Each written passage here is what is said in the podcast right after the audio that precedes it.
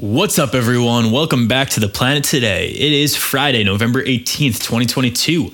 I'm your host, Matt Norton, here with our producer and co host, Nick Janusa. Nick, how's it going on this fine Friday? Matty, it's going really well. I am enjoying the sunshine, even though it's really cold out. And I'm excited for Thanksgiving, man. I'm like getting ready for what I'm going to have to make and all that stuff. I'm ready to go.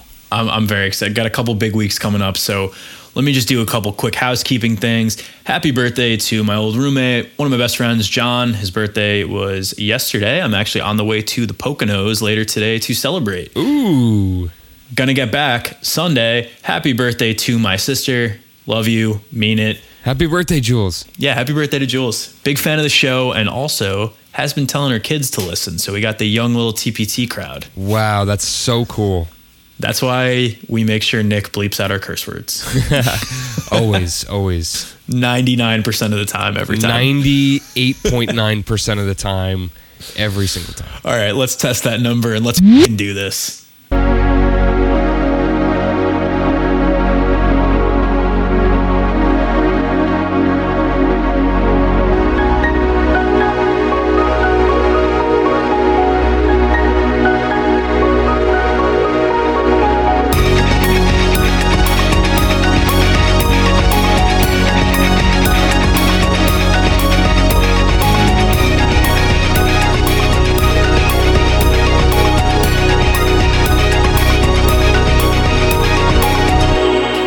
Today we cover the latest in climate change, wildlife conservation, renewable energy, and environmental policy with two episodes every week coming your way Monday and Friday. All right, time for our quick hits for the week. And the first one is from Agence France Presse and is titled COP27 Climate Talks Inch Toward Loss and Damage Showdown.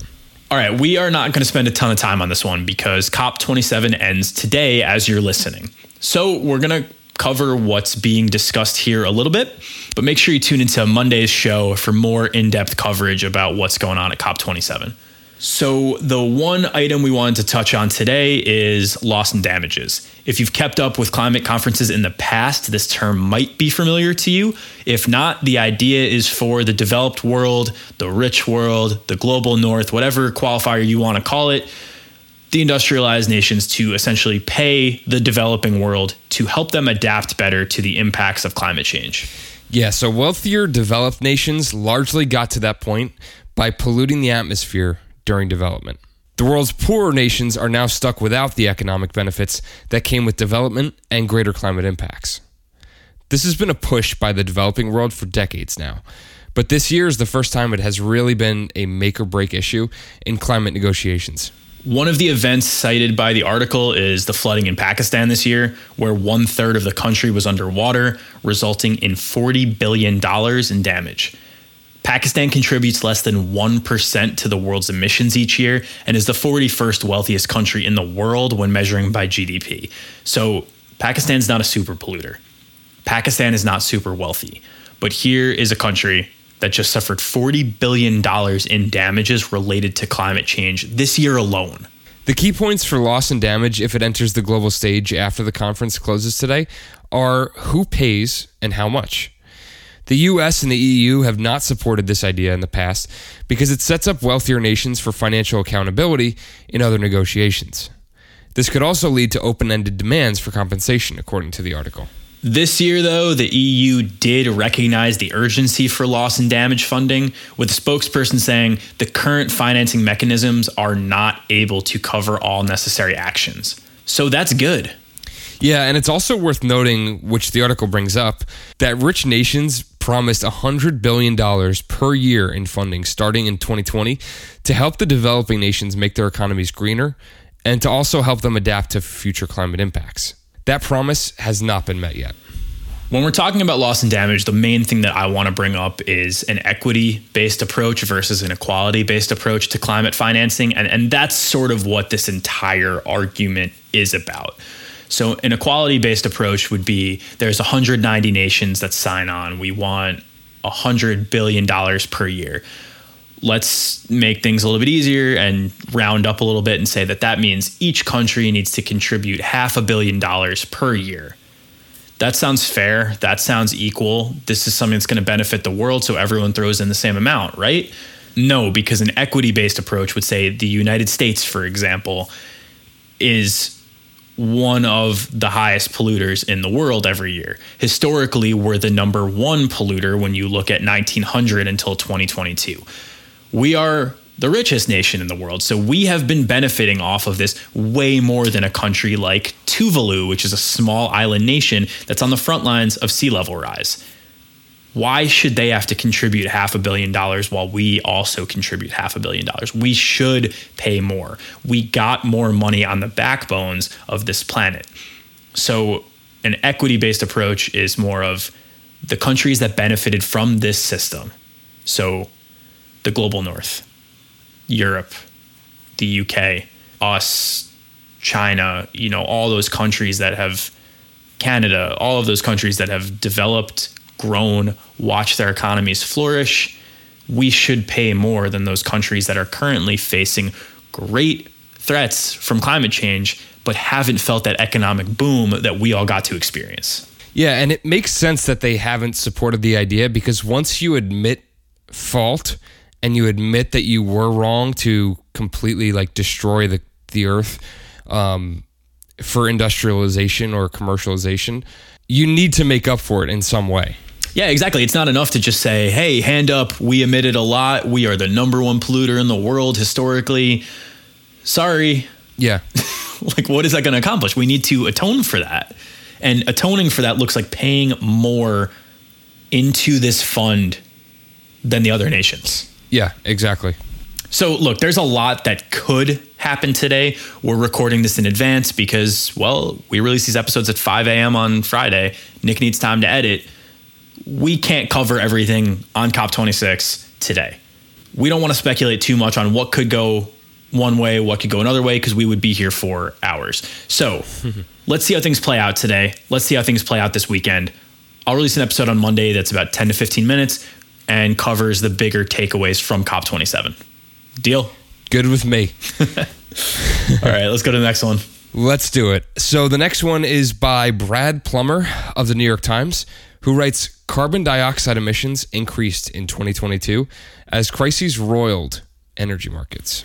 New data shows that emissions from fossil fuels will likely reach new highs this year, with projections looking like 36.6 billion tons of carbon dioxide will be emitted this year. That's a 1% increase from 2021, uh, which also comes after a decrease in 2020 related to, I don't know, everyone staying home for like nine straight months and not commuting. Um, but yeah, so these findings were released at COP27 in Egypt with the warning that with every year that emissions do not decrease, it's going to be harder to mitigate climate change by 2050. Yeah, so Glenn Peters of the Center for International Climate and Environmental Research said every year that emissions go up makes it that much more challenging to bring them back down by a certain date. We've definitely said that before on the show.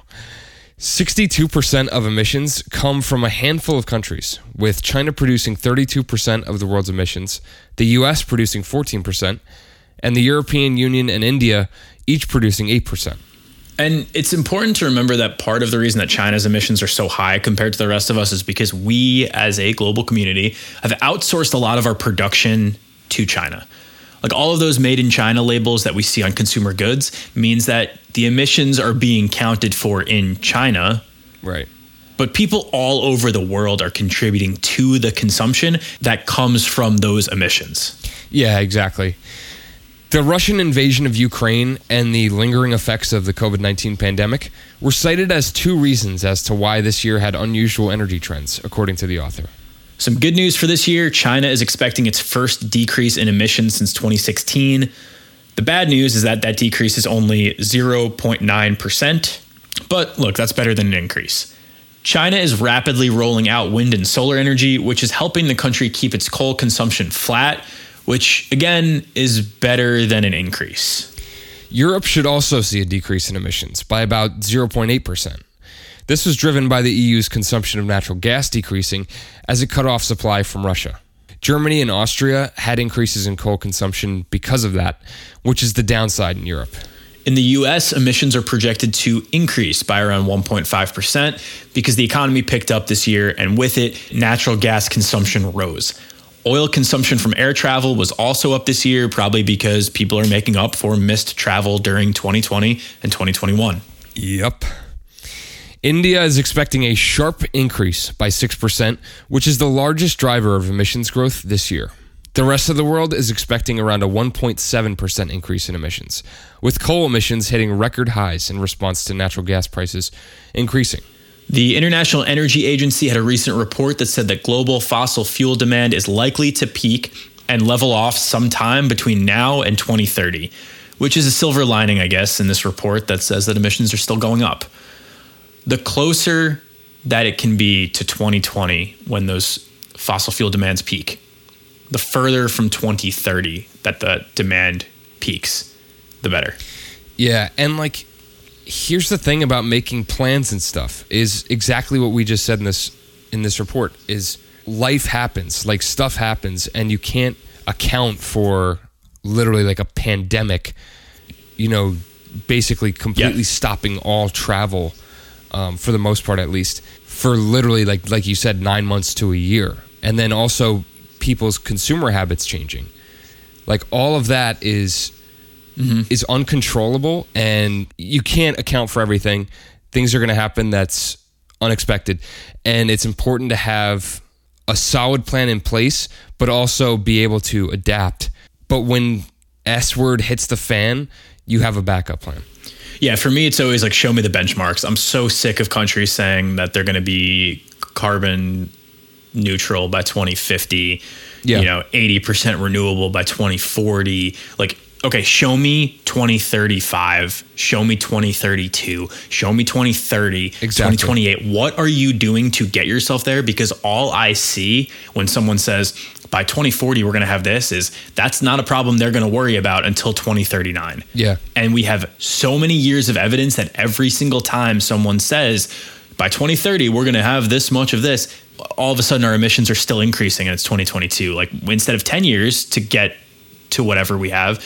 Now we have 8 years. Yeah. And why are we making it harder on ourselves year after year instead of just planning ahead and going for it? Yeah agreed agreed so the IEA also calculated that this year's rise in fossil fuel emissions would have been three times as large had it not been for the rapid deployment of wind turbines, solar panels, and electric vehicles worldwide. So when we talk about Congress approving $370 billion in spending for wind turbines, solar panels, nuclear power plants, hydrogen fuels, electric vehicles, electric heat pumps, this is why that spending is important because the increase in emissions could have been three times as high had we not been proactively spending on those things that are making society better.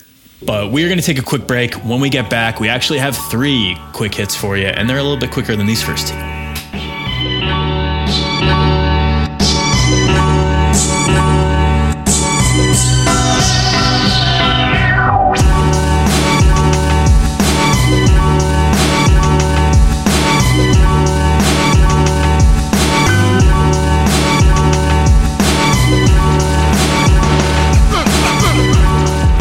Planet Today is brought to you by Vala Alta. Vala Alta's Everyday Handkerchief is a high performance daily use handkerchief designed to help minimize your impact. Made in the United States from sustainably sourced Irish linen, capturing the material's historic craftsmanship and natural antimicrobial properties, handkerchiefs perfectly balance softness with durability and absorbency with rapid drying.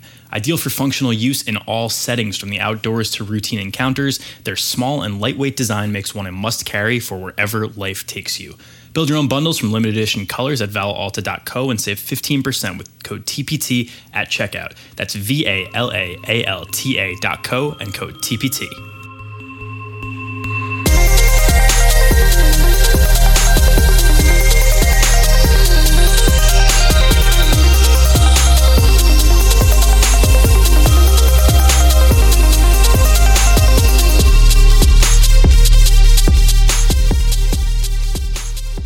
Welcome back to the planet today, folks.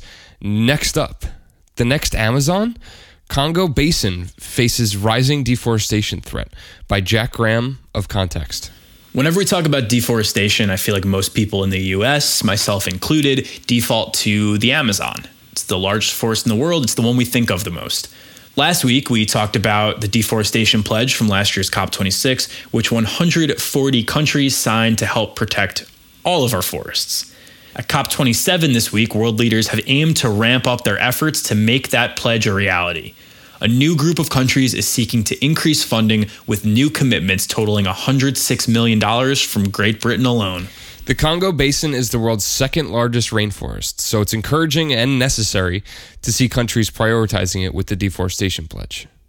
The Congo Basin saw deforestation actually increase by 5% in 2021, and funding its protection is seen as one of the best ways to address this. The issue is that many of the pledges here do not have specific objectives or proper measurements to see how those pledges are going in real time. Very similar to what we talked about right before the break, where I was getting angry about benchmarks. Like, this is kind of the same deal. You know, we need something to say, sure, we have this goal by this date, but what about in between? And how do we track that progress along the way? Yeah. So, this is the same issue we ran into last year with a fund created to end deforestation, but we're off to a very slow start and don't have nearly enough funding to get there at the moment. Yeah, and world leaders have said at COP27 that the Congo Basin's role as a carbon sink is being underestimated. A carbon sink absorbs more carbon than it produces, and this rainforest absorbs about 4% of the world's emissions every year. The Congo Basin has dense tropical peatlands, which are known for their ability to absorb carbon. The rainforest itself spans across six countries and is home to 75 million people, 10,000 tropical plant species, and endangered wildlife like forest elephants and mountain gorillas. It's abundant in rare metals like cobalt, which is an important part of the renewable energy transition. So, mining is one of the key threats that the rainforest faces as part of the deforestation overall picture. It also faces illegal logging, fossil fuel exploration, and deforestation for agriculture, although in this case, that last one is less common than the others that we mentioned here. Analysts say that the main challenge is economic development for the Congo Basin's countries, but in a way that's also sustainable for the forest. The fund created at COP27 can be used to incentivize behaviors that help protect and maintain the forest. Marie Claire Paiz said that in Gabon, the country hopes carbon markets can encourage further investment, with businesses paying for forest conservation to offset their emissions. And her organization is supporting the government to ensure that carbon credits are robust. Yeah, and, and, my concern here is that some countries will continue to increase emissions and just pay developing nations to help protect their forests. Like, it's better to do that than to just increase your emissions. Mm-hmm. You know, if you're if you're going to increase or you're going to stay flat, pay someone else to decrease theirs more than they can currently afford to. And, and in the grand scheme of things, in the global emissions picture, that does work. But I feel like offsets don't always work the way they're supposed to because sometimes countries will continue to increase and then just like kick some money out and be like, all right, like we offset it, we did our part. Yeah, exactly. It's it's like what we talked about last week with Giselle on, on the show. You're basically just when you're doing that, when you're taking sorry, when you're putting money towards um, a carbon credit, basically, that's what I'm saying. Mm-hmm. You're basically bunting with no men on base, and you're just putting it on the next guy. Yeah. Like now, next guy's got to get a hit. So it's not you doing anything. It's just pushing it further down the line for someone else to do something, and it's not really going to help us get to carbon neutral. Yeah, and, and in theory, and here's the reason why some people and, and a lot of people like carbon credits is because you know, Nick, let's say that you can't afford to get solar on your house, uh, but I want to keep emitting a ton of carbon emissions. So instead of us both trying to decrease where you can't really afford to and I don't really want to, I can just pay you to do it and I can keep living my lavish lifestyle. So mm-hmm. that's why some people like carbon credits, but right. I will say I think the case we're making is really valid that like we need everyone to be lowering emissions. So it's better to buy carbon credits and, and offset what you're doing if you're not going to do anything about your actual emissions. Right. But it's it's way better to just have everybody decrease and then also have that fund set up for the people that can't afford it. And by it, people in this analogy, we're talking about countries. Yeah, exactly. I, I probably hung on to that analogy a little bit too long and confused some people. So my bad. it's all good. Uh, one more quote from Marie Claire Paiz to close this one out. Said we need to figure out ways of helping to maintain the forest cover that we have right now and do it in a way that is totally supportive to the economies of those countries. The world will pay for it otherwise. Mm. And that's the thing with climate change. Like you, you either pay for it now or you really pay for it later. Yeah. And I think a lot of us are ready to pay for it now. Yeah, agreed. And if you're not, get on the right page. All right, our next story is from the Spokesman Review, where Kip Hill writes New dwellings in Washington state must be warmed by heat pumps rather than furnaces, beginning in July. State Board rules Friday. All new homes and apartments built in Washington state must use heat pumps starting next summer. This will push homes away from natural gas and cause their heat to come from electricity throughout the state, thanks to a 9 to 5 vote by the Washington Building Code Council. This is part of Governor Jay Inslee's carbon reduction effort that focuses on reducing emissions and increasing energy efficiency. Last April, the council voted on a similar requirement for commercial buildings, and now residential buildings will have to follow the same requirement. It's important to remember that this is not only something that will generate less emissions now, but it paves the way for a zero emissions heating solution whenever Washington state can be 100% powered by renewables. Some on the council worried that this would be a premature shift that increases the cost of buildings, but the state is legally obligated to increase energy efficiency by 70% by 2031. Any delay to this state law would make that goal increasingly harder to achieve. The new law does allow for new home builders to install backup natural gas systems that would kick in when temperatures reach extreme lows in the winter, but for the most part, heat will come from electricity in Washington state in the near future. And that's really exciting. And you know, to to their credit, right? The people who are concerned about increasing costs and saying that this might not be the right time to do this, they, those are probably valid concerns, but like if not now then when? And you you can't just keep passing this along down the road and just hoping that the right time is going to hit. Sometimes it takes a state code like this to say, "Hey, builders, you're all going to do this and you're going to find a way to do this yeah. instead of just waiting for the market to let it occur naturally. So, you know, I'm I'm siding with the nine the nine people on that council who voted for it. Yeah. Okay, let's get into our last quick hit of the week, and it's by Jennifer Mosselog from Electrek, who writes France to require all large parking lots to be covered by solar panels. Yeah, I'm I'm pumped about this news. It's something that I you know, in the solar industry, a lot of us have talked about. This is something that makes a lot of sense. So to hear France doing this at the countrywide level, really, really exciting. So existing parking lots and new parking lots with spaces of at least 80 vehicles will now need to be covered with solar carports.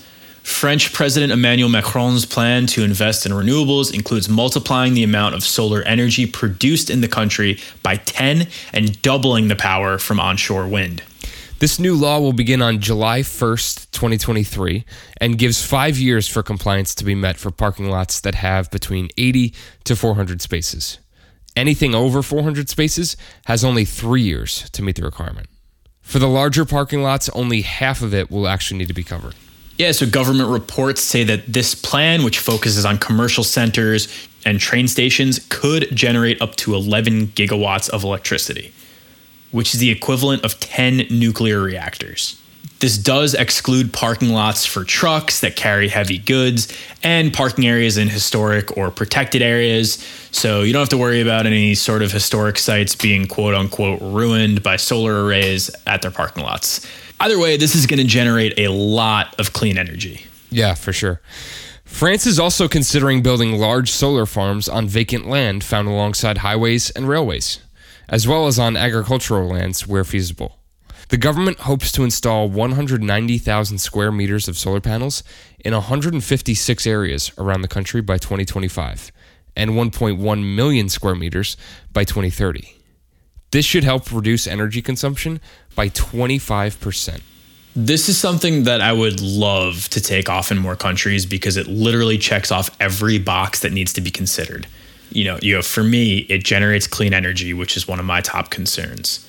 For other environmentalists, it doesn't require any land clearing. The parking lots are already there. You yeah. know, there's going to be new parking lots, but they're going to have to comply with this as well. But this also includes the mall you're thinking of in your hometown, where all of a sudden it's generating a ton of clean energy and powering that big shopping center just with the sun. Like that's awesome. And then three, okay, let's say you don't care about clean energy, you don't care about land. All you're concerned about is going to that mall. Mm. In the summer, when you go to the mall and you get back to your car, it's hot. You park under a giant solar canopy, it's gonna provide shade. So your car isn't 150 degrees when you get in it. Yeah, that was that was my immediate takeaway was like, okay, the extreme heat of the summer when you get in that car that first thing, you are miserable. Like you're like, yeah, just kill me at this point. I don't know. Like you already get the sweat on the back, you get the sweat on the brow. It's immediate and it feels so like it's gross. You just feel trapped. Yeah, you feel disgusting. And then the other thing I was going to say was when it snows, guess what? You don't have to clean your car. Yeah. You know, hey, you got a cover, you're good to go. Yeah, exactly. It, it's like the more the more you look into it, the more you're like, this is a no brainer. Yeah, uh, agreed. So I'm I'm glad France did it. I hope that more countries follow suit. This is awesome. Yeah. All right, that'll do it for today's episode of TPT. Like we said earlier, on Monday, I'm going to be back for a COP27 update for the people. Yes, so the conference ends today, so Matt's going to go do a shorter recap episode with what's going on today and what we can expect moving forward. Until then, please go give the show a five star rating and review wherever you can. Follow our socials at Planet Today Pod. Send us an email. You know where to do it. And you can follow me on Twitter at Matt Norden. Nick Janusa produces our show and makes all the music you hear throughout.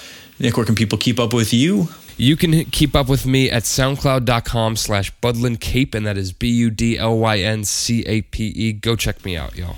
Our logo was made by Kaylee Viets. Have a great weekend, everyone, and we will catch you right here on Monday. Peace.